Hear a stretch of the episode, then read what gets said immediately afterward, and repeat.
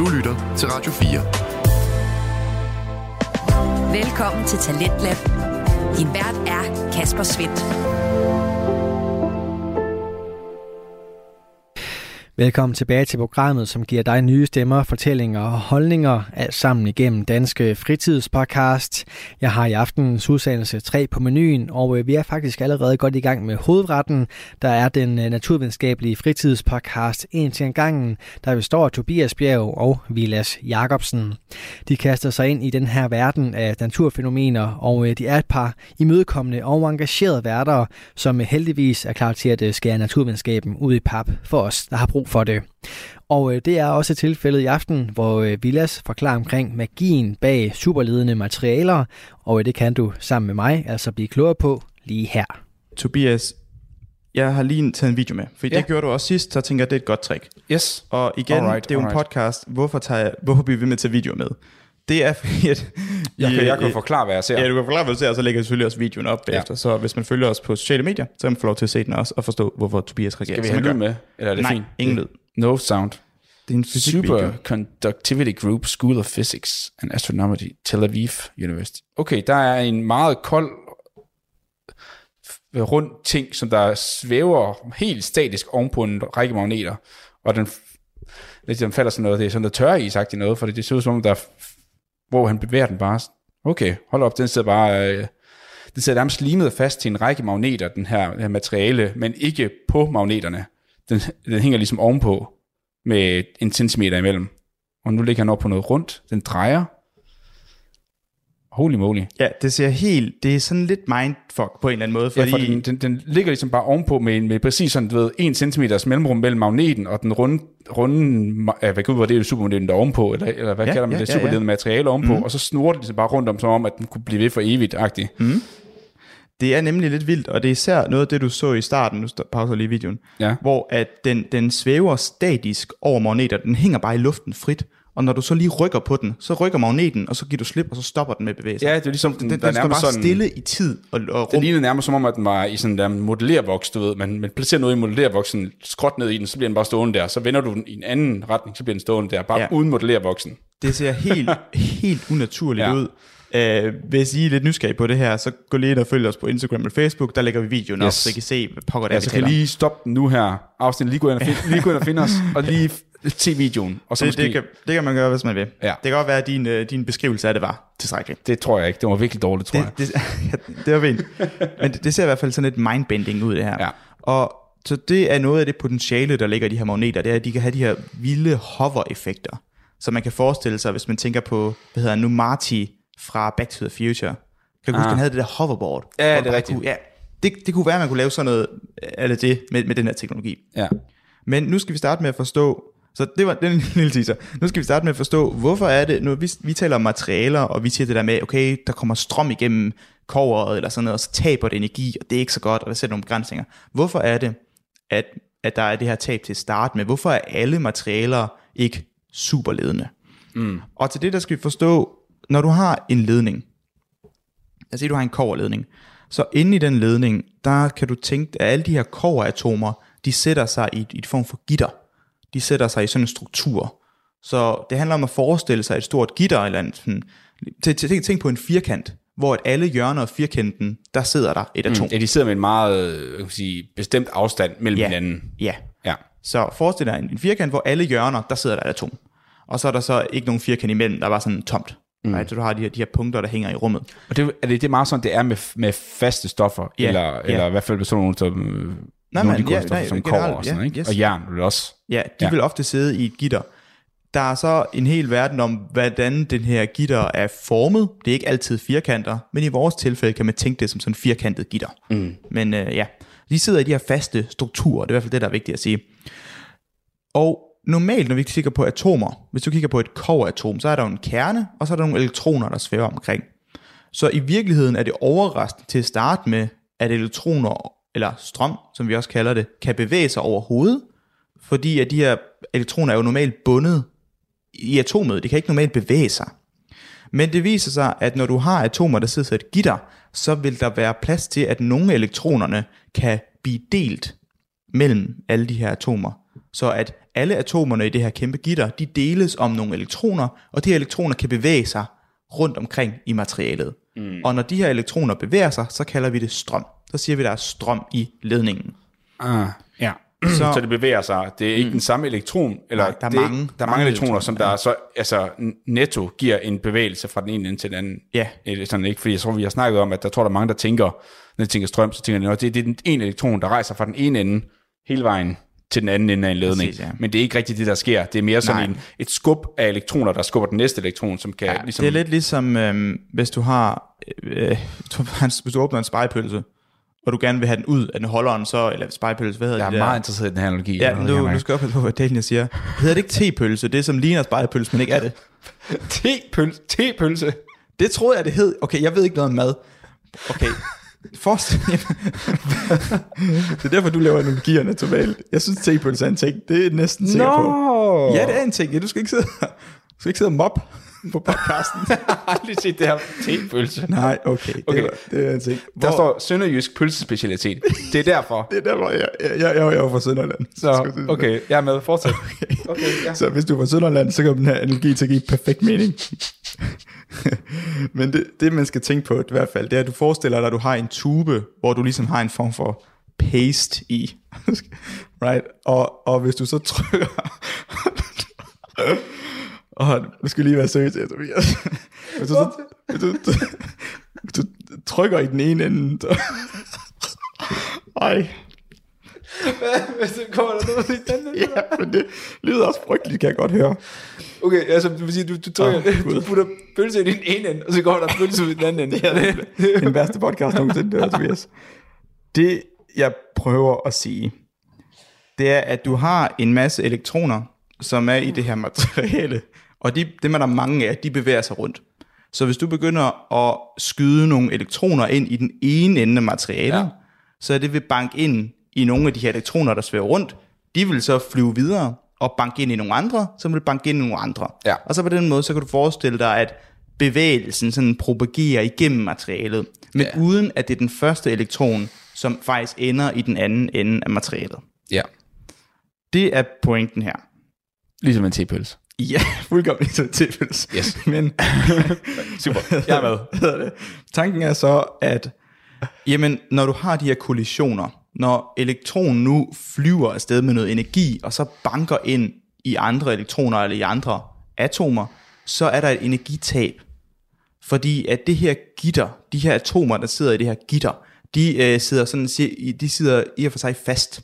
De rykker sig ikke. Mm. Elektronerne kan bevæge sig frit, men atomerne kan ikke. Så når de bliver bounced ind i, så vil de ligesom vibrere lidt.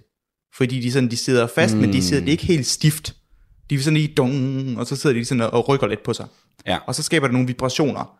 Og det er jo energi, der går tabt, fordi den energi går ikke til strømmen, den går ikke til elektronernes øh, flow eller bevægelse, den går til, at det her gitter, de her atomer begynder at vibrere. Ja, Og det kalder vi i dagligt tale for temperatur. Ja, ja, ja. Så når der er meget vibration og meget bevægelse i de her atomer, så mærker vi det som, at de er varme, og så siger vi, at kogepladen er varm.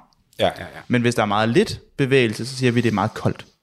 Okay? Så det vil sige, at på den måde kan man se, at noget af den her energi, der ligger i elektronernes bevægelse, den øh, hvad hedder det, kan så gå til varme, fordi den vil få alle de her atomer til at vibrere. Så, ja, ja, det, og det er rigtigt, og det er måske også derfor, man kan sige, jeg tror, vi snakker om, tænker vi snakker om, øhm, hvad hedder det, om lys, at sådan en gammeldags glødepære, at Ja. meget af det samme, og der bruger man bare biproduktet af, at, at det er et stort problem, at der bliver udviklet helt meget varme, jo, fordi Ja. gamle glødepærer bliver jo latterligt varme. Ja, ja, ja. ja, Udover at le- levere strøm, som der giver lys, så var det også bare ekstremt varme. Præcis. Så det var jo egentlig en af de, ja, rigtig dårlige downsides af, hvad hedder det, Det var en meget ineffektiv øh, hvad hedder det, lyskilde, kan man Ja, sige. præcis. Så meget af det er spild på varme. Og så tanken er så, hvis vi kan få transporteret de her elektroner igennem materialet på en måde, hvor de ikke taber en masse energi til at kollidere sammen med atomerne, der sidder i de her store gitterformationer, mm. så har du et materiale, som er superledende. Så øh, det her blev jo opdaget, som sagt, i 1911, og der fandt man de her superledende materialer, og så i 1933, der var den første øh, noget, der hedder Meissner og Oxenfeldt-effekten, der blev observeret. Det var, at de tog det her superledende materiale, så de observerede, okay, strøm kan flyde frit. Og så tænkte de, hvad sker der, hvis du putter det ind i et magnetisk felt? Fordi strøm og magnetisme er meget tæt korreleret. Det er egentlig det, som H.C. Ørsted opdagede, at der var en sammenhæng mm. mellem elektricitet og, og, og flow, eller hvad er det, strøm, der bevæger sig, og magnet, magnetiske felter. Der er en kollision ja. der. Og så siger man, hvad sker der med et superledende materiale, når der er et magnetfelt, og det ser ud til, at det svæver. Så ikke bare, at det bliver, altså normale magneter frastøder hinanden, men, men altså, du kan forestille dig, at det kan være relativt svært at balancere en magnet over på den anden. Right? Men her, der har du vidderlig en, en svæveeffekt, hvor den ligesom står sådan nærmest stille i luften. Og det er det, der er sådan lidt vildt. Ja. Det, det er en, en anden måde at, at gøre det på. Du så for eksempel i videoen, det der med, at den bare hover. Ja. Hvor hvis det bare var to normale magneter, så ville det utrolig svært balancemæssigt. Ja, enten så er det ligesom helt stok til den anden magnet, Ja. eller også så bliver den skubbet væk. Ja. Men her er det ligesom et statisk punkt, hvor den svæver lige over. Ja, præcis. Ja. Og det var noget underligt noget. Så det vil sige, på nuværende tidspunkt, så aner man stadigvæk ikke, hvorfor at du kan have et materiale, som kan, hvor strøm kan flyde frit uden tab. Men du har observeret, at det kan lade sig gøre. Ved lav temperatur. Ja. Ja. Ved de her øh, minus 272, tror jeg det er. Okay, øh, men så lige, hvad er det for et materiale? Det, første, det er kviksøl. kviksøl. Okay. Ja, okay. Så er der egentlig mange materialer, som kan være superledende, men så skal de som oftest ned omkring de temperaturer. Ja. Øhm, så tricket er, Altså, det er selvfølgelig man, fast, fordi du kan bare huske fra min gamle Ja, ja. tid i fysik-kemi, hvor man stadigvæk måtte have kviksøl. Øhm, der var det med flydende ved stuetemperaturer. Præcis, Men det ja. bliver så øh, helt fast. Yes, når det køles ned. Yes, yes, yes. Præcis, ja. Så nu har vi fået lidt et indblik i, hvordan normale materialer fungerer, og hvorfor der kan være et energitab, når mm. du transporterer strøm fra elkraftværket hjem til din stue. Og vi har nu hørt lidt om, at de her mytiske materialer, de har nogle vanvittige magnetiske effekter, som man så måske i princippet ville kunne bruge til at lave nogle vanvittigt hurtige tog med, mm. eller lignende. Så nu skal vi prøve at gå ind og forstå, hvorfor er det, at de her materialer har de her vilde svæveeffekter? Hvad er det, der sker der? Så hvorfor svæver de? Det er den næste del. Fedt.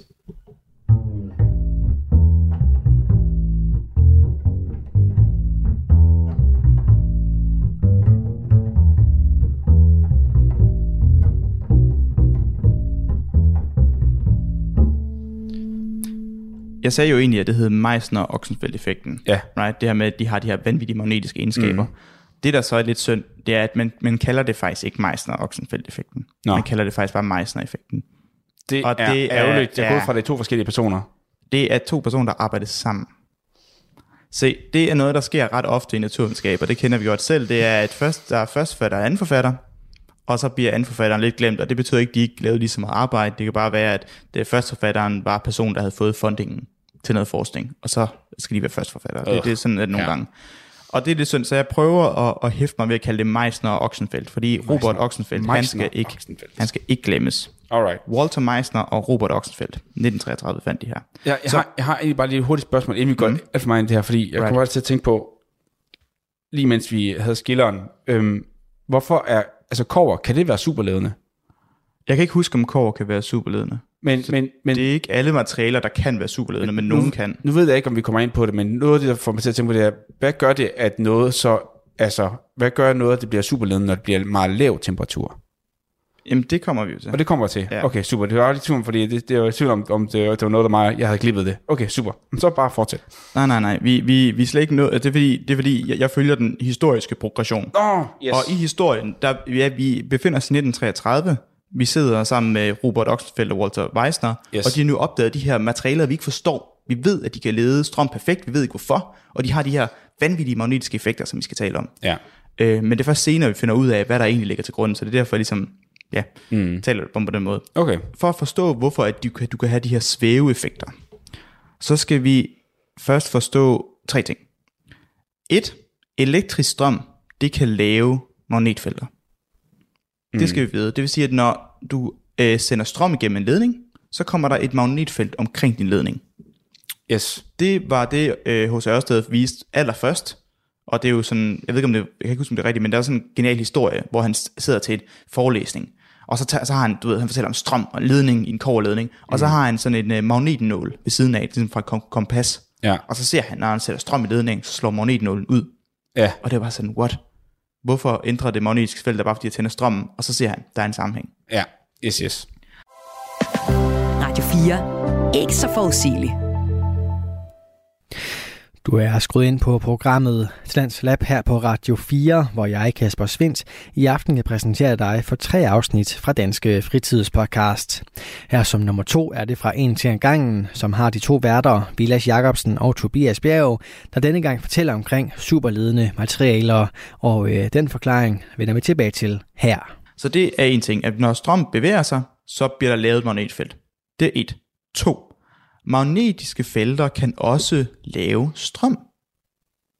Så det er faktisk, den går faktisk begge Ah, veje. ja.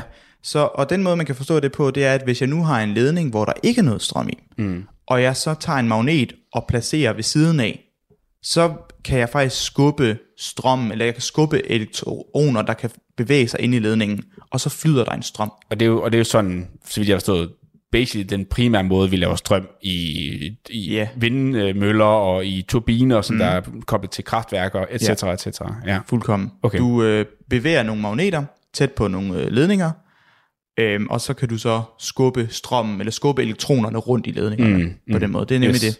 Så elektrisk strøm kan lave magnetfelter, og magnetfelter kan, vi kalder det inducere, eller det kan ligesom skubbe strøm Yes. i ledninger. Så den kan gå begge veje. Og så den sidste ting, og den er, det er mere sådan en, den skal man bare sådan acceptere. sådan er det nogle gange her. Så når du har en strøm, øhm, nej, undskyld, hvis du har en magnet, og du holder den tæt på en ledning, og du laver en strøm, right? Så ma- strømmen, men så sagde jeg jo også, at strømmen, den laver også et magnetfelt. Mm. Så der er ligesom en form for cyklus her. Så magneten, du nu placerer tæt på din ledning, i det du rykker magneten, så laver du en strøm, og den strøm, der flyder, den vil lave et nyt magnetfelt. Ja, okay, det giver Og, god ja, ja, ja, og, ja. og grunden til, det er vigtigt, det er, at det viser sig, at det her nye magnetfelt, du laver, det vil altid være modsatrettet af det magnetfelt, du brugte til at lave strømmen. Ah. Og det er overhovedet ikke oplagt, at det skulle være tilfældet, men det Okay. viser sig, at det vil altid være omvendt, så man kan, man kan Så tænke, at det vil Sydpolen. kæmpe imod. Hvis man har Sydpolen mod, altså en magnet, Ja. så, så vil den så lave en Nordpol. Eller- eller er det slet ikke sådan, man skal forstå nej, det? det, er det, det- det er det faktisk lidt. Okay. Så helt basic kan man tænke, at hvis du har din stangmagnet, mm. og den nord er op og syd er i bunden, Ja. og så under din stangmagnet, så har du så noget strøm, du Ja. ja. laver med den her magnet, du holder. Så vil den så lave et magnetfelt, der ligesom kæmper imod. Mm. Så at hvis du havde nord i toppen og syd i bunden, så vil den lave en, der hedder syd i toppen og nord i bunden. Åh, oh, på den måde. Sådan yes, så, ja. at, mag- at, at det nye Det magnetfelt, det ligesom har den omvendte retning. Yes, yes. Right? Så det aligner ikke op med det tidligere magnetfelt, det kæmper imod. Ja, ja, ja. Og det er ikke oplagt det tilfældet, men det siger bare, det er. Okay, fint. Så et, elektrisk strøm kan lave magnetfelter. Mm. Magnetfelter kan lave strøm. Ja. og hvis du har et magnetfelt, der laver strøm, så det magnetfelt, strømmen vil lave, vil altid være modsat eller modkæmpe det magnetfelt, du havde til at starte med. Okay, yes. Det er lidt tricky, men hvis man ikke lige helt forstår det, så er det okay. Det er ikke strengt nødvendigt, men mm. ja. Så hvad er det, der sker her? Når du har et superledende materiale, hvor at elektroner kan flyde frit, så uden nogen modstand, uden noget tab, så når du putter den ind i et magnetfelt, så vil alle de her små elektroner, de vil faktisk begynde at rotere i sådan en lille cirkelbane. Ikke, de vil ikke dreje omkring sig selv som en bold, men de vil sådan flyve rundt, lidt ligesom en planet flyver rundt om solen.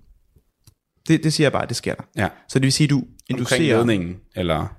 Nu, tænk bare på, på en blok, Okay. en, en, en, firkant af. Yes. et superledende materiale.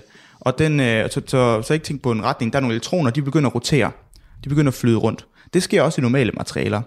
Når de her elektroner begynder at, at, at, at, at køre rundt i sådan en cirkel, så vil de lave et nyt magnetfelt. Og det magnet- magnetfelt vil så modstå eller kæmpe imod det magnetfelt, du holder dit superledende materiale inde i. Det var lidt tricky, så lad os lige prøve at tage den igen. Så ja. Du, har, du har et superledende materiale, du har en firkant yes. af det her kviksøl, du har kølet ned. Yes, yes. Så putter du det ind i en stor magnet. Så du kan forestille Okay, dig...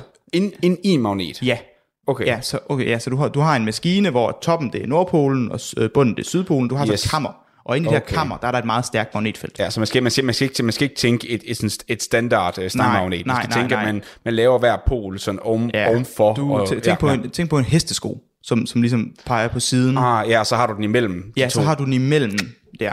Okay, så den er inde i et magnetfelt. Okay, yes. Når den så er derinde, så vil de her, og det er i og for sig sandt for alle materialer, så vil de her elektroner begynde at dreje rundt i sådan en, ligesom en, en planetbane. Hvis vi Cirkulere. drejer rundt om, om hver enkelt atom, eller rundt Ikke- om nej. hele... Så øh, det, det er ikke så atomspecifikt. Så Okay. forestil dig, der hvor elektronen er, der vil den begynde at dreje rundt. Okay. Så ikke tænk, øh, at den gøre omkring noget nu. Okay, okay. Lige nu så gør den det bare. I det den begynder at dreje rundt, ligesom øh, jorden omkring solen, så vil den lave et nyt magnetfelt, Okay. som er modsatrettet eller peger imod det magnetfelt, som din superlede materiale er inde i, den her maskine, den her ovn. Så de drejer alle sammen samme vej. Ja. Yes. Og så er tricket så, at i et normalt materiale, så vil, fordi du har en strøm, så vil der være modstand, og så vil det her magnetfelt aldrig blive særlig stærkt. Det vil være meget, meget svagt, de magnetfelt, de magnetfelter, der bliver lavet af de her elektroner, der drejer rundt. Mm. Så der vil ikke ske noget. Men nu når du har et materiale, hvor strøm kan flyde frit, så kan de her elektroner begynde at du ved, bevæge sig relativt hurtigt og lave et ret kraftigt magnetfelt. Mm. Så er der endnu en kamel, man skal sluge, og det er, at mange af de elektroner, de vil begynde at bevæge sig ud mod overfladen af materialet. Så der er nogle elektroner, der er bundet, og nogle, der ikke er. De frie elektroner, der kan få lov til at bevæge sig rundt, de vil begynde at dreje rundt, og de vil begynde at spiralere ned mod overfladen af materialet. Okay. Vi kommer ikke til at tale om i dag, hvorfor. Altså tæt på øh, polerne Ja, præcis. Yes. Ja. Og så vil de sidde der på overfladen og spiralere rundt, og de vil til sammen lave et stærkt magnetfelt, som vil være modsatrettet og kæmpe imod. yes. Og så har du næsten tilfældet, hvor du kan forestille dig, at Nordpol mod Nordpol, og så er der modstand, og så svæver det. Ja, ja, og så får man den der effekt, der hvor du står helt stille Ja, over. Yes. fordi at du har også det modsatte i toppen. Mm. Så det vil sige, at du har noget, der balancerer. Ja. Og, og, og så det er det, vi kalder Meissner-effekten. Det er, at de her... Når du har Oxenfeldt effekt. Ma- oh, oh, ja, det er rigtigt. Undskyld. Det, nu sagde jeg, nu gør jeg det, jeg sagde ikke. meissner oxenfeldt effekten Så det er, at du har et materiale, hvor el- elektronerne kan flyde frit, og det vil sige, at når, de, når dit materiale er inde, er inde i et kraftigt magnetfelt, så vil de her elektroner bare spiralere rundt, og de vil lave små stangmagneter, eller små nye magneter. Mm. Og alle de her små magneter vil søge mod overfladen, tæt på Nord- og Sydpolen, og så Ja. vil de til sammen lave et magnetfelt, der er stærkt nok til at modkæmpe det nye, og så vil det stå stille i luften for at kæmpe mm. imod det. Okay, Og så okay. sidder det og svæver. Lige kort spørgsmål. Hvis du nu gør det her eksempel her, hvor hurtigt går det? Er det sådan noget? Ja, Ja, så det er instant? Ja. Ja, okay. For hvis man sidder og tænker, at det tager lang tid, det gør det ikke. nej, nej, nej, det er sådan- bare med det samme. Ja, okay. Elektronerne bevæger sig meget hurtigt. Ja, Ja, det går ja, stærkt. ja. Og det her blev første gang blev skrevet, så de som, øh, hvad hedder det, Meissner-Oxenfeldt-effekten blev vist, at det er en ting, og de vidste ikke hvorfor. Så kom der øh, London-brødrene, Fritz og Heinz London, som er Okay, jeg tror, jeg tror bare, de kom fra... Hvad? Jeg tror, de kom fra London. Nej, nej, nej. Okay, så de hedder London, men de kommer fra Tyskland. Ja, Kanon. det sussede jeg også over. De kommer to år efter i 1935 og siger, okay, men vi kan forklare det på den her måde, som jeg har sagt, at vi har de elektroner, der spinner rundt og laver de her magnetfelter, som kæmper imod det nye magnetfelt, og så har vi ligesom noget, der står mm. stille i luften. Og de lavede det her London-ligningerne. Og så, det vil sige, at vi er nu, der er nu gået en del år. Nej, at vi er i 1935, startet i 1911, og vi ved stadigvæk ikke, hvorfor at materialet er superledende, men vi kan sige, at hvis det er superledende, hvis det er superledende, så skal det opføre sig sådan her i magnetfelter, og det kan vi forklare med fysik. Det kan vi gå ind og tale om ud fra kendt viden, men vi ved stadigvæk ikke hvorfor. Hvad vil der øh, ske med for eksempel stuetemperatur kover i sådan en situation her? Hvis du putter den imellem sådan... Så, ja, så det, der vil ske med et normalt materiale, der ikke er superledende, det er, at der faktisk i, i for sig vil næsten det samme ske, at elektronerne vil spiralere rundt og lave modstående magnetfelter, mm. men de kan ikke få lov til at bevæge sig frit. Okay. De vil møde helt vildt meget modstand, og det kan du ligesom tænke på, at hvis, de skal, hvis du nu tænker, at de skal dreje rundt på ja, deres, og de deres skal bane, bevæge sig ud i enden. Ja, og så, det er ikke helt rigtigt det her, men tænk på det, jo hurtigere de drejer rundt, jo stærkere er magnetfeltet. Ja, ja. Så hvis de møder meget modstand og rammer ind i ting hele tiden, Ja, så så, når de ikke, så kommer de ikke op i hastighed mm. til at kunne lave et stærkt magnetfelt. ja. Øh, så det vil sige, at det her vil ske i alle materialer, men den effekt vil bare være mikroskopisk. Og så vil vil slet den, ikke så ikke, den så ikke svæve, eller hvad? Så Nej. vil den, ja, så vil tyngdekraften være stærkere, eller hvad et eller Ja, andet, ja, end ja. den effekt, der vil ikke være, ja, præcis, ja. Okay, okay. Så der vil ikke, der vil ikke ske noget. Mm. Right? Øhm, Ja, så det giver mening, at det, det der sker, er egentlig bare, den er stadig levende, men den er ikke super levende. Præcis. Altså, ja, okay. Ja. Makes sense. øhm, og så er der selvfølgelig nogle mat- materialer, som du vil magnetisere. Hvis det er jern, så vil du gøre jern til en magnet også. Ah. Men den vil ikke svæve, den vil bare, så er det bare en magnet, du putter ind, og så bum, Yes. hænger, hænger den fast Yes, yes, yes, og sådan noget. Så, så ja, det næste, det sidste, vi skal tale om nu, det er, at nu har vi forhåbentlig fået lidt indblik i, at normale materialer, der har strøm svært ved at bevæge sig, så meget energien går tabt og bliver til varme, og det hæver temperaturen af dit materiale. Mm. At hvis du har superledende materialer, så medfører det, at de har de her spøjse magnetiske effekter, hvor de kan hænge og svæve, fordi der bliver dannet en masse små magneter ud på overfladen af de her elektroner, der drejer rundt, mm. og de skaber et modstridende magnetfelt, der gør, at den svæver. Mm. Nu skal vi så til sidst tale om, hvorfor er det så, at materialer kan være superledende? Hvorfor er det, at strøm kan flyde frit Ja, altså, uden modstand? elektronerne kan bare bevæge sig imellem de her uden yes. yes. problemer. Yes. Alright. Det er det, vi taler om nu.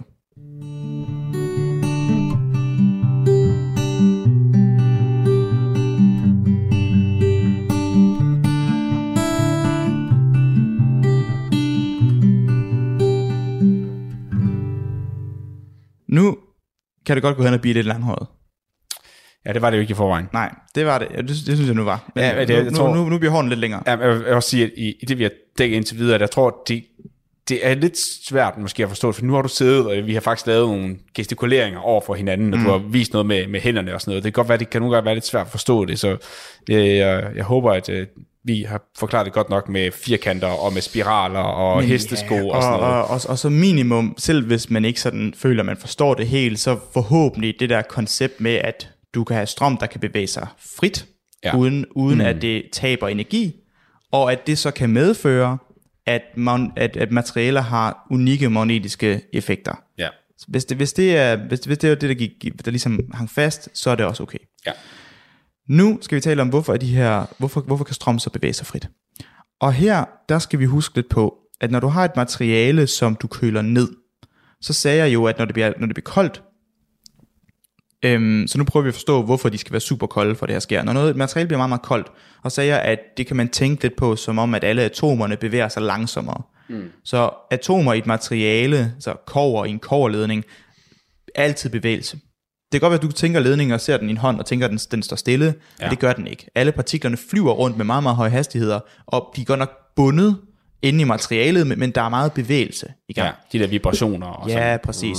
Ja. Men når du nu køler det ned, og du køler det rigtig langt ned, de der minus 272 grader. Ja, det er jo og det er sikkert sådan noget Kelvin. lige 1 eller 2 grader Kelvin over det absolutte nulpunkt. Ja, ja, ja. præcis. Så det vil sige, absolut nulpunkt vil være der, hvor alle atomerne ikke bevæger sig. ja, og det kan vi ikke opnå. Nej. Nej.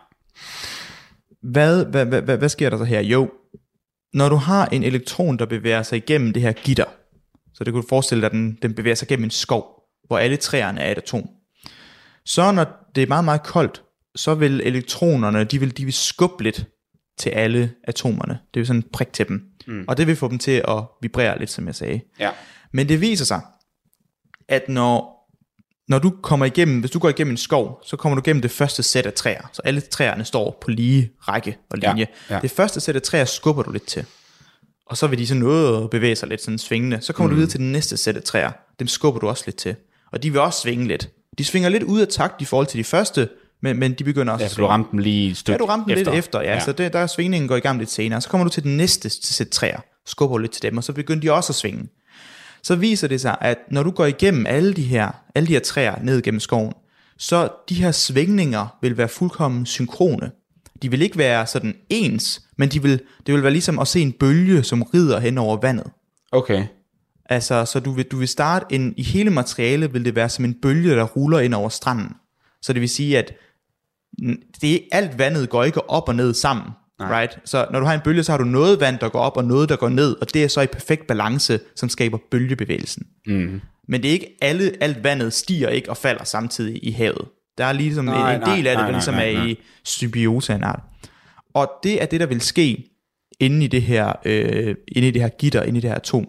Når det er koldt nok, og bevægelserne bliver langsomme nok, så når du sender elektronen ned igennem, så vil alle de her atomer begynde ligesom at svinge i takt og lave sådan, sådan en fin bølgebevægelse ind i materialet. Ah, okay. Hvad det gør, det er, at lad os sige, at der nu kommer en ny elektron, der skal igennem den her skov. Den vil se, at hele skoven er bølger sådan i brisen, sådan, hvis man kan tænke det på det. Sådan. Ja, ja.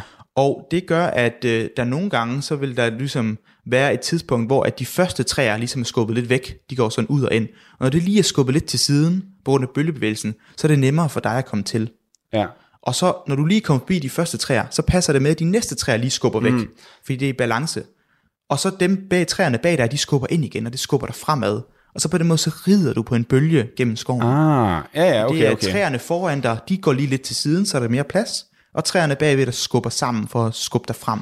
Okay, okay, okay. Og det gør ligesom, at du kan ride på en bølge igennem skoven frit og Ja, nemt. så den ligesom åbner sig og lukker sig helt perfekt lige omkring dig, Ja. hvor du bare sådan, wow, Så glider du igennem, Ja, så right? ligesom at surfe på en bølge for eksempel. Ja. Du har ramt den rigtigt, og så bærer den der nærmest hele vejen ind. Ikke? Og der er en, Præcis. ikke nogen bølger foran dig, men der er en bølge lige bag dig, der lige skubber dig frem. Ja, så det er starten. Det er faktisk ikke nok til at forklare, hvorfor det er superledende, for i princippet kan du ramme ind i træerne stadigvæk. Så ja. Du kan bevæge dig perfekt, men du kan stadigvæk ramme ind i nogle træer, hvis du kommer ind med den rigtige vinkel, eller så den ikke flyder perfekt. Mm-hmm. Men, men det er det, hvad der vil ske. Du lytter til Talentlab på Radio 4. Vi er i gang med aftenens andet podcast afsnit her i Tendens Lab. Det er programmet på Radio 4, der giver dig mulighed for at høre nogle af Danmarks bedste fritidspodcast. Mit navn er Kasper Svens, og i denne time der har jeg fornøjelsen at give dig en episode fra en til en gangen, en naturvidenskabelig podcast med Vilas Jacobsen og Tobias Bjerg, som i denne omgang forklarer lidt omkring superledende materialer.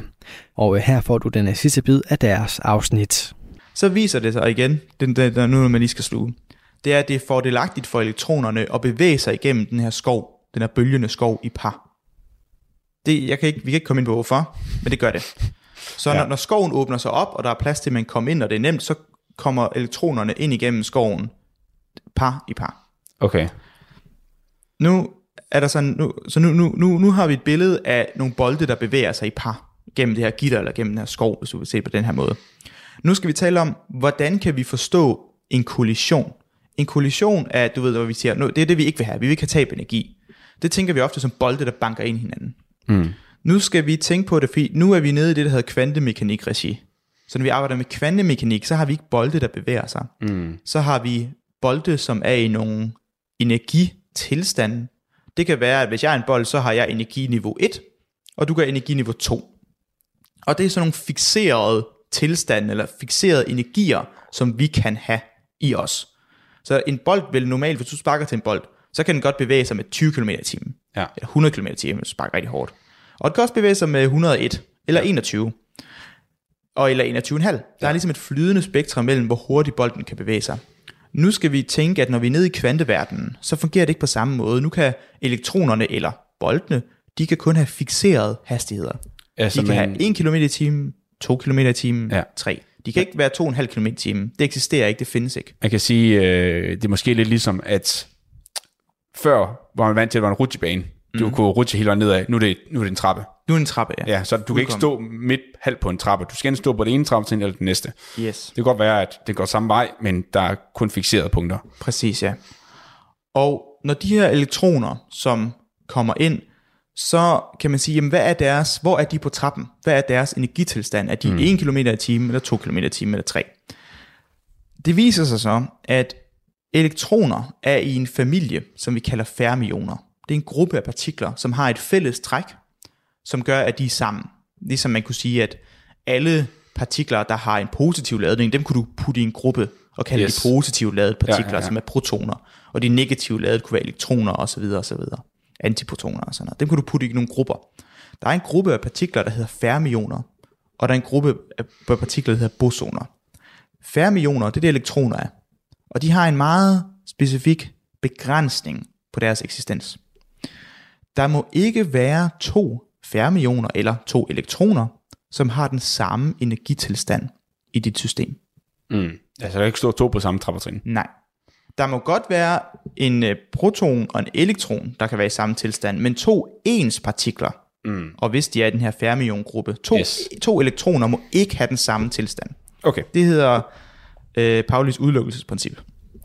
så vi jo alle kender. Alle kender klassisk ting. Eller det ved jeg ikke, nogen gør. øhm, så og det, det, det er en regel. Og det sætter en meget skarp begrænsning på, når de her øh, elektroner kan bevæge sig gennem et materiale.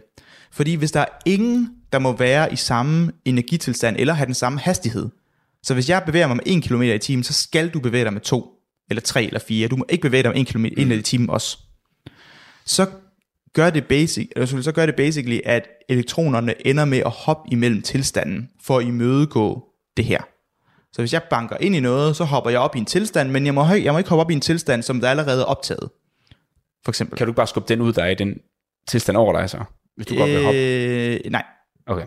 det kan du ikke. Desværre. Ikke i det her lille regelspil, okay. Som jeg har sagt. Okay. Det, der må du ikke. Okay. Men når du har et, kaotisk system med mange elektroner, så når du siger, jamen der er den her restriktion, I må ikke opbeholde det samme sted, det tvinger ændringer. Og mm. i det her tilfælde, der er en ændring, når du går fra tilstand til en anden, det er en kollision.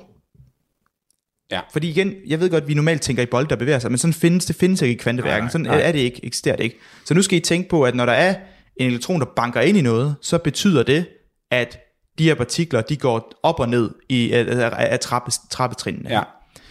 Men når to elektroner bevæger sig ind i par, så opfører de sig ikke som fermioner mere. Det vil sige, så har de ikke den her grænse længere. Okay. Og det er ikke oplagt, hvorfor? Men vil det så sige, at de godt kan være, Ja. de to, der er Mhm. i par, kan godt være i samme energitilstand? Ja. Og mm. alle andre elektroner kan også være i den energitilstand. Så hvis Nå. elektronerne er i par, så er de ikke begrænset Så er de ikke fermioner længere? Nej. Okay. De opfører sig i hvert fald ikke som fermioner mere. Okay. Så opfører ja, ja, de sig som bosoner, som var den anden gruppe, hvor der er Ja. ingen regler. Så det vil sige, at nu kan alle elektronparne være i den samme tilstand, og det vil sige, at jamen, så, er der ikke, så behøver vi ikke at lave nogen kollisioner. Der er ikke nogen begrænsninger.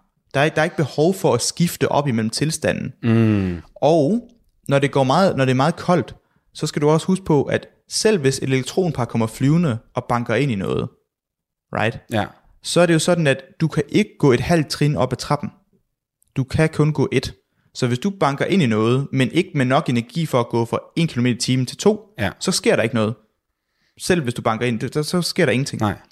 Så det viser sig, at når du laver den her perfekte bølgebevægelse i skoven, det skubber elektronerne sammen i par, og når de er i par, så er der nogle andre regler, og så behøver de ikke at blive tvunget til at hoppe op og ned i energi eller i hastighed, som de normalt vil gøre ved kollisioner. Mm. Nu kan alle være i den samme energitilstand, og det er meget svært for dem at hoppe ud af den tilstand, fordi at det er meget sjældent eller meget usandsynligt, at du vil lave en kollision eller ramme ind i noget, der vil have nok energi, for at du går fra tilstand 1 til 2.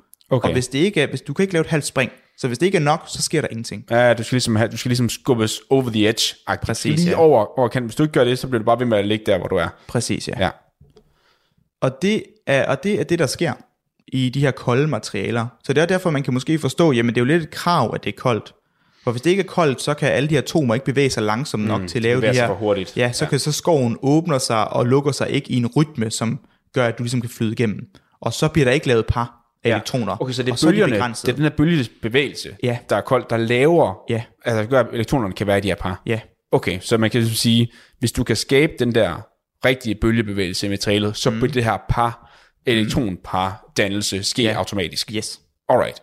Så vi skal bare have lavet et materiale, der gør det. Ja, men som er ved høje temperaturer. Og som sagt, høje ja. temperaturer er jo, at der er meget bevægelse. Så hvordan får du skabt den her synergi bølgebevægelse i materialet, hvis alle partikler bevæger sig og rykker sig helt vildt hurtigt og sådan vibrerer og flyver rundt? Ja. Ja. Så har du et eller andet form for et kaotisk system. Og det betyder ikke, at man ikke kan, det betyder bare, at det er svært. Ja, det er klart. Jeg er med på, at det her var meget, meget svært og meget uoverskueligt. Mm. Men jeg synes, det er vigtigt at tage med, fordi der er ikke andre podcasts, der taler om det her. Ja. Og der er der en grund til. Men det, det synes jeg, det er det, der kan adskille os. Det er, at vi godt kan prøve at tale om de her emner, og acceptere, at det er svært, og have det Ja. okay med, at ved du hvad, det er svært, og det er helt sikkert, jeg forstår det, men det betyder ikke, at vi ikke kan snakke om det, og synes, det er interessant og det er spændende. Så det synes jeg er vigtigt at få med. Ja, jeg har bare lige et, et follow-up spørgsmål. Jeg ved ikke, er, du, er, vi ved at være, er vi ved at nå... Det øh, er faktisk det sidste, okay. som jeg havde tænkt mig at tage med. Okay, fordi så øh, det jeg lige har et follow-up spørgsmål, det er, altså alle de materialer, de prøver, Ja. det er simpelthen, er det metaller, alle sammen, de prøver at, at arbejde med? Ja. Er det lignende nogle metaller, vi kender? Fordi nu, nu det der, den vi snakker om før, den, som der viser ikke at være en superleder, hvis du siger, den hedder LK99, det er også Ja. sådan lidt random, altså, Det, det er sådan For det er jo ikke- det er jo ikke et øh, grundstof, ligesom det er det kobber nemlig eller jern, nej, jo. Nej, så man har øh, rimelig meget med det samme prøvet alle metaller, som vi kender. det er klart. Og det skal også siges, at hvis nogle af de metaller, vi havde i forvejen, var superledende, havde vi opdaget det. Ja. Right? Øh, så det er altid sådan nogle kompositionsmaterialer. Mm. Så du laver et eller andet øh, blandingsmateriale af alle mulige øh, grundstoffer. Og så Og prøver jern, du at se, kover, og alle mulige mixer. whatever, Ja, du mixer underlige uh, mixforhold. øh, Fuldkommen. Yes, yes, yes. mixer alt muligt sammen for at prøve at imitere de her tendenser, som der sker ved lave temperaturer ja. Ja. ved høje. Okay. Ja, okay. Okay, det giver, det giver god mening. For jeg sad nemlig og tænkte sådan lidt, Hvad, hvad for materialer har noget med at gøre? Men det er simpelthen, at man skal prøve, okay, jamen det giver god mening. Mm. Skal jeg prøve at se, om jeg kan lave en, øh, et Det resume? synes jeg, du skal være velkommen til. Okay, så, så vidt jeg kan forstå, så mange af vores metaller, mm. de bevæger sig i den her, eller de har den her gitterfunktion, en firkantet gitter. Ja. Øh, det, der hedder Meissner-Oxenfeld-effekt. Nej, Nej, det var det ikke. Nej, det, var, det, var, det er sådan, det er alle materialer, der er sådan. Alle materialer, øh, det har atomerne placeret i sådan Yes. en fast struktur. Yes. Så det er ikke flydende, de ligger i sådan nogle faste rammer. Nej. Men det, der så sker, når man bevæger, bevæger den, eller putter de her materialer, der er i den her firkant her, i et magnetfelt, mm-hmm. så vil de danne et modsatrettet magnetfelt, Ja. på grund af, at elektronerne begynder at dreje rundt, Spiralere, ja. bliver spiralere ud til hver ende, og det vil så gøre det modsatte af det, det var før. Ja, så det, det nye magnetfelt, som de her spiralerende elektroner laver, vil være den modsatte retning mm. af det store magnetfelt, dit materiale er inde i. Og, og det vil så gøre, hvis det her fungerede perfekt, så vil det mm. gøre, at den ligesom laver den her underlige svævende effekt, som Ja. giver os en hel masse fede muligheder for for eksempel togtransport, der kan være helt crazy hurtig. Mm. Øh, men problemet er, at fordi ved stuetemperatur, så har stort set, ja, der har alle materialer indtil videre i hvert fald, de har for meget modstand i sig, så de her elektroner kan ikke bevæge sig hurtigt nok, eller få fri adgang til at bevæge sig, som de gerne vil, Ja. så de kan opnå den her effekt, som var den, der hed Meissner-Oxenfeld-effekten. Ja, det er korrekt. Øhm, og, og det var så det, der var problemet. Øh, og man så fundet ud af, at hvis vi for eksempel så køler kviksøl ned til 2 grader Kelvin, øh, lige over det absolut nulpunkt, så viser sig, at så kan den faktisk godt bevæge sig helt frit Ja. øh, og lave den her effekt. Men det er bare ekstremt upraktisk. Ja, det er jo meget, meget energikrævende at køle et materiale så langt ned. Præcis. Og bare lige for at minde om, at du sagde, at 2 Kelvin, nu arbejder folk jo ikke normalt med Kelvin, folk tæller 100 grader og 20 ja. grader stuetemperatur. I, i, I stuetemperaturs termer, så er det cirka minus 272 grader. Yes. Så koldt. Ja, meget koldt. Øhm, ja, og så, og så siger vi så, at grunden til, at de her så opfører sig anderledes, det er fordi, at når materialerne er så kolde, så bevæger alle atomerne i det her materiale sig langsommere. De vibrerer langsommere, mm. og så når vi sender elektroner igennem dem, så vil de lave sådan en synkron bølge, yeah. hvor elektronerne kan bevæge sig i. Ja. Og så udover, når de laver den bølge, så vil bølgen påvirke elektronerne til at gå sammen i par, Ja. Og så opfører de sig anderledes, end de gjorde før, Ja. ved ikke at være fermioner længere, altså ikke opføre sig som fermioner, der gør, at de øh, kun, at der kun kan være én elektron på Ja. hvert øh, tilstand, energitilstands. Ja. Så jeg vil bare lige sige, at når det er fermioner, så er der nogle meget strenge krav om, hvilke elektroner kan have hvilke energier. Mm. Og det kan man tænke på, at det vil så påtvinge, at der skulle være nogle kollisioner, nogle ændrende energier, fordi der er nogle krav om det. Mm. Så det, det tvinger elektronerne til at hoppe rundt, eller at tabe energi i det ah, tilfælde. ja, ja, så det, øh, ja, det der kravene gør, at de ikke kan opfylde det, vi tænker som en superleder. For Ja. kan sige, ja, okay. Mm. Øh, og så når det er ligesom i par, så kan de opføre sig helt anderledes, fordi de ikke, de ikke behøver at lave de her kollisioner og skifte mm. mellem forskellige tilstande, og dermed kan de bevæge sig meget mere smooth Ja. i, i de her, og alle de elektronpar kan bare hygge sig med hinanden sammen Yes. med energitilstand. Vi har Præcis. det fedt. Mega fed fest. Alle sammen er til samme fest i samme bølge, vi kører. Ja. Øh, Alle på bølgelængde. ja. ja. ja, jeg hader mig selv. Ja. Jeg er ked af øh, men jeg kan godt lide den. Øh, yes, det giver jo rigtig god mening. Øh, så har de aller Det er sjovt, du siger rigtig god mening. Jeg vil ikke sige, det giver rigtig god mening. Nej, altså, det, det men giver, det jeg giver, synes, man, man, kan, man godt acceptere det, Ja, men, men jeg det er klart, der ligger... giver mening. Det jeg er, klart, at selvfølgelig er det, altså, for, altså men, det er jo svært at forstå, medmindre man forstår alle ligninger og forstår alting her, men jeg synes, ideen og konceptet giver rigtig god mening. Mm. Øh, så har jeg bare et spørgsmål, og nu det, du behøver ikke lægge hovedet på blok. Det er, hvor tror du, at vi opnår at lave en su- superleder ved stuetemperatur på et tidspunkt? Altså, jeg er jo fristet til at sige nej, for jeg kunne ikke forestille mig, hvor man gør det. Men mm. det så er sagt, pointen er jo også, at hvis jeg vidste, man gjorde det, så man gjort det. Right? Ja. Jeg tror godt, det kan sig gøre. Ja. Øh, fordi jeg ved, at man har lavet nogen, der fungerer ved stuetemperatur, men så er de over under et kæmpe tryk. Ja. Så vi har ikke talt om tryk nu, vi prøver at simplificere, til det ikke, det ikke lyder sådan. Vi prøver at simplificere temaet lidt her, Ja, ja, ja. og vi har ikke talt om, om tryk og faseovergang og sådan noget, sådan noget spændende. noget. Så vi har magneter, superledende magneter, superledende materialer, der fungerer ved stuetemperatur, så skal de bare være under et ton tryk eller to, Ja. eller mere. Ja, det er rimelig meget. Så ja, altså, hvis du bare kigger på progressionen og stoler på videnskaben og kigger over de sidste 50 år, så hvis den her trend fortsætter, jamen så har vi et i løbet af 40 år. Okay. Så øh, at vi skal lige løse den her øh, globale opvarmning-krise, og så har vi lige efter, så får vi så superledere og fusionskraft, og så kører det. Yes. Det er det. det, er Kan det. du? Fordi at øh, fusionskraft kræver nemlig meget stærke magneter. Så hvis vi kan lave nogle superledende materialer, så kan vi lave, det kan vi jo godt, men hvis vi kan slippe for at kunne køle dem ned, mm. så kan vi lave nogle stærke magneter, som vi kan lave fusionsanlæg øh, anlæg med at producere mega ren strøm på en ideel måde. Ja. Så det er drømmen. Og bare sådan, næste gang, det er det valgt som superleder, næste afsnit, der skal vi høre endnu en myte. Så her nu havde vi myten om, er der, et, er der, et, er der en forskergruppe, der har fundet en ny superledende mm. materiale. Mm. Den næste, næste myte er, findes der partikler, der kan bevæge sig hurtigere end lysets hastighed. Uh. Og det er der nemlig nogen, der mente, at de har observeret partikler, der bevæger sig hurtigere end lysets hastighed. Men det viser sig, at det gjorde de ikke. Og det skal vi tale om. Fedt. Du lytter til Talentlab på Radio 4. Og her var det altså den naturvidenskabelige podcast En ting ad gangen, som øh, vi fik lov at runde af på. Det var Vilas Jacobsen og Tobias Bjerg, som i denne omgang gav os øh, lidt forklaring omkring superledende materialer. Og øh, du kan altså finde flere episoder fra dem inde på din foretrukne podcast tjeneste, og også følge med på det sociale medie Instagram. Begge steder der finder du også øh, aftenens sidste fritidspodcast, som vi lige kan nå et øh, afsnit fra.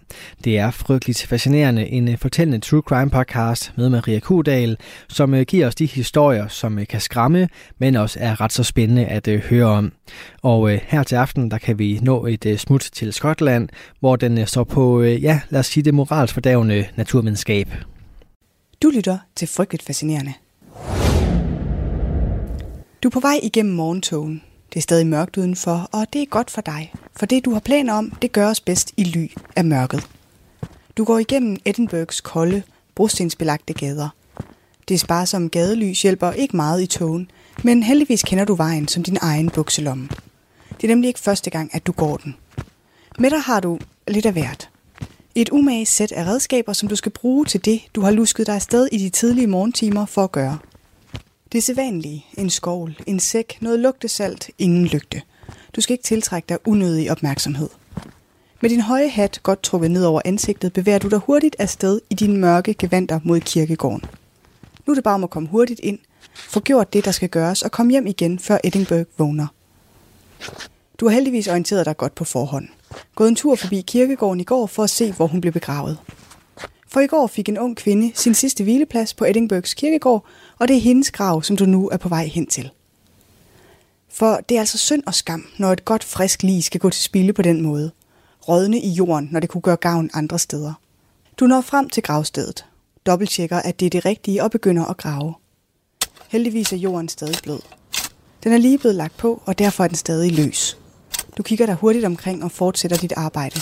Med hurtige bevægelser når du ned til kisten. Og med fast hånd får du den åbnet. Uff, pyffer, du har glemt lugtesaltet. Du vender dig om og smører det hurtigt under næsen, før du bukserer livet op fra kisten og op i din store sæk. Du tager sækken på nakken og skynder dig ud fra kirkegården og sætter kursen hjemover. Du har sikret dig et frisk lig. Til gavn for videnskaben, og i øvrigt også til gavn for din pengepunkt. Velkommen til det her afsnit af Frygteligt Fascinerende, hvor vi dykker ned i det 19. århundredes Edinburgh, i en tid præget af medicinske fremskridt og mørke hemmeligheder, når jeg helt kort fortæller dig historien om William Hare og William Burks. Velkommen til.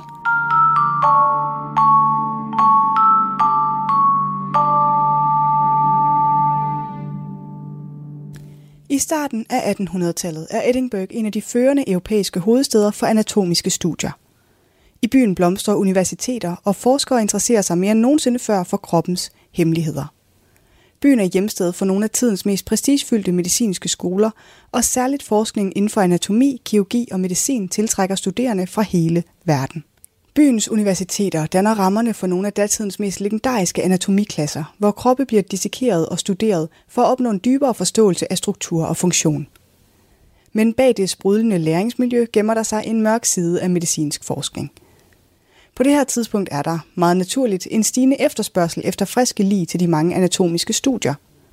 Men i vejen for at øge udbuddet til at matche efterspørgselen, der står der noget ret besværligt. Nemlig loven. Og den er meget firkantet. Hvis et lig skal bruges til dissektion, så skal livet komme fra personer, der er døde i fængslet, har begået selvmord, er et forældreløst eller forladt barn. Ingen andre lig må bruges til dissektion i anatomistudier. Og det er et problem af den slags, der kaster en lidt truende skygge over den medicinske verden. For Edinburgh på det her tidspunkt er ikke bare sådan en forskningshovedstad. Det er ligesom mange andre byer et sted med helt utrolig store sociale skæld. Og rigtig mange fattige. Så med et blomstrende forskningsmiljø og en efterspørgsel, der langt overstiger udbuddet, så opstår der lidt et vakuum for entreprenante typer. Og det danner grundlag for en branche af det, som eftertiden har døbt opstandelsesmænd. Folk, der er in the business af friske lige. Og hvordan begiver man sig så ind i en branche af at levere lige til anatomiske studier, tænker du? Og det har du allerede fået lidt et hint til i introen. Men der er flere måder at gøre det på. Og to af dem, der finder deres egen måde at gøre det på, er William Burke og William Hare, som dagens afsnit handler om. To venner, som ser et hul i markedet og som tager sagen i egne hænder. Deres indledende løsning på problemet er gravplyndring. De graver lige op fra kirkegård om natten, stjæler dem og sælger dem til, ja, hvem som helst, der vil købe. Men det er en lidt besværlig og risikabel praksis, som du nok kan regne ud, så det er ikke ligefrem nemt at grave lige op fra kirkegård og fragte dem hjem uden at blive opdaget. Og Edinburgh i starten af 1800-tallet, ligesom de fleste andre steder i starten af 1800-tallet, er ikke ligefrem et sted, hvor man ser let på folk, der bryder loven. Der er ligesom mere et fokus på straf, end der er på rehabilitering. Og så er det jo også ved at gå op for folk på egnen, hvad der sker med line fra kirkegården, så sikkerheden bliver skærpet. Både i form af kirkegårdsvagter, men også med et aggregat, der hedder en mordsafe. Det er sådan en slags metalbur, som du kan grave ned omkring din kiste, så dit lig ikke bliver stjålet. Det kommer der billeder af på Insta senere i dag, for det er en vild nok opfindelse. Så i takt med, at efterspørgselen stiger, så diversificerer Burke og Herre deres forsyningskæde på den mest uhyggelige måde. De begynder at slå ihjel for at levere lig. Det hele starter med en lejer, der bor hos William Herre og som dør af sygdom. I tvivl om, hvad han skal gøre ved det, så spørger han Burke til råds, og de beslutter sig for at sælge livet til en læge, som de tidligere har handlet med. Robert Knox. De modtager, hvad der for dem er en ret generøs sum på 7 pund og 10 shillings. Lidt over to måneder senere er herre bekymret for, at en lejer med feber vil afskrække andre lejere fra at lege sig ind i huset. Han og Burke myrder hende og sælger livet til Knox. Og så er den nye forretningsmodel ligesom grundlagt. Offrene håber sig op, og mistanken omkring dem vokser. De ender med at blive afsløret af et par af deres andre lejere, som opdager livet af Margaret Doherty i huset og tilkalder politiet. En retsmedicinsk undersøgelse indikerer, at hun er blevet kvalt, men beviserne er ikke entydige. Så selvom politiet mistænker Bøk og Herre for drabet og for andre mor også, så er der ingen beviser, de ægte kan handle på. De forsøger derfor at få Bøk og Herre til at vende sig mod hinanden med tilbud om immunitet fra retsforfølgelse, hvis de vidner mod hinanden. Herre tager imod tilbuddet, vidner med detaljer om Doshatis mor, og tilstår intet mindre end 16 andre mor også. På baggrund af Herres vidneudsagn bliver der nu rejst anklager mod Burke og mod hans kone for tre mor. Ved den efterfølgende retssag bliver Burke fundet skyldig i et mor og idømt dødsstraf. Sagen mod hans kone bliver erklæret ikke bevist, som er sådan en skotsk juridisk afgørelse, der frifinder en person, men som ikke erklærer dem uskyldige. Burke bliver hængt kort tid efter, og hans liv bliver dissekeret, og hans skelet er faktisk udstillet på Anatomisk Museum ved Edinburgh Medical School, hvor det stadig kan ses i dag. Morerne øger opmærksomheden på behovet for lige til medicinsk forskning og bidrager til vedtagelsen af Anatomy Act i 1832. Den gør det lovligt for langt flere lige at blive brugt til anatomisk forskning. Det var lidt om Burke og Hare og efterspørgselen på friske lige i Edinburgh. Kort fortalt er frygteligt fascinerende. Researchet skrevet, optaget og redigeret af mig. Jeg hedder Maria. Der er tre ting, du kan gøre, hvis du gerne vil støtte min podcast. Du kan dele den på Instagram eller Facebook. Du kan sende den til en ven, der trænger til at blive frygteligt fascineret. Og så kan du give den en anmeldelse i din podcast-app. Jeg sætter uhyggelig stor pris på alle tre. Tak for nu.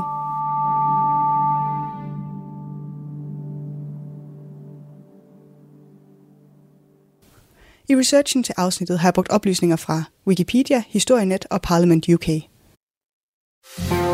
Du lytter til Talentlab på Radio 4. Og øh, med det så fandt vi altså frem til aftenens afslutning. Det gjorde vi med tre danske fritidspodcast. Jeg havde først fornøjelsen af at præsentere dig for samtalepodcasten Mellem Veninder, der består af Anne-Sophie Sackenberg og Josefa Nielsen. Derefter så tog øh, makkerparet Vilas Jacobsen og Tobias Bjerg over i den naturvidenskabelige En ting ad gangen, mens Maria Kudal rundede af for aftenens program med hendes øh, fortællende True Crime podcast Frygteligt Fascinerende. Og med det, så er der så kun tilbage for mig at sige tak for denne gang, og øh, fortsat god weekend. Mit navn er Kasper Svens, og nu er det tid til nattevagten her på kanalen. Så øh, god fornøjelse, og forhåbentlig også på genlyt. Du har lyttet til en podcast fra Radio 4. Find flere episoder i vores app, eller der, hvor du lytter til podcast.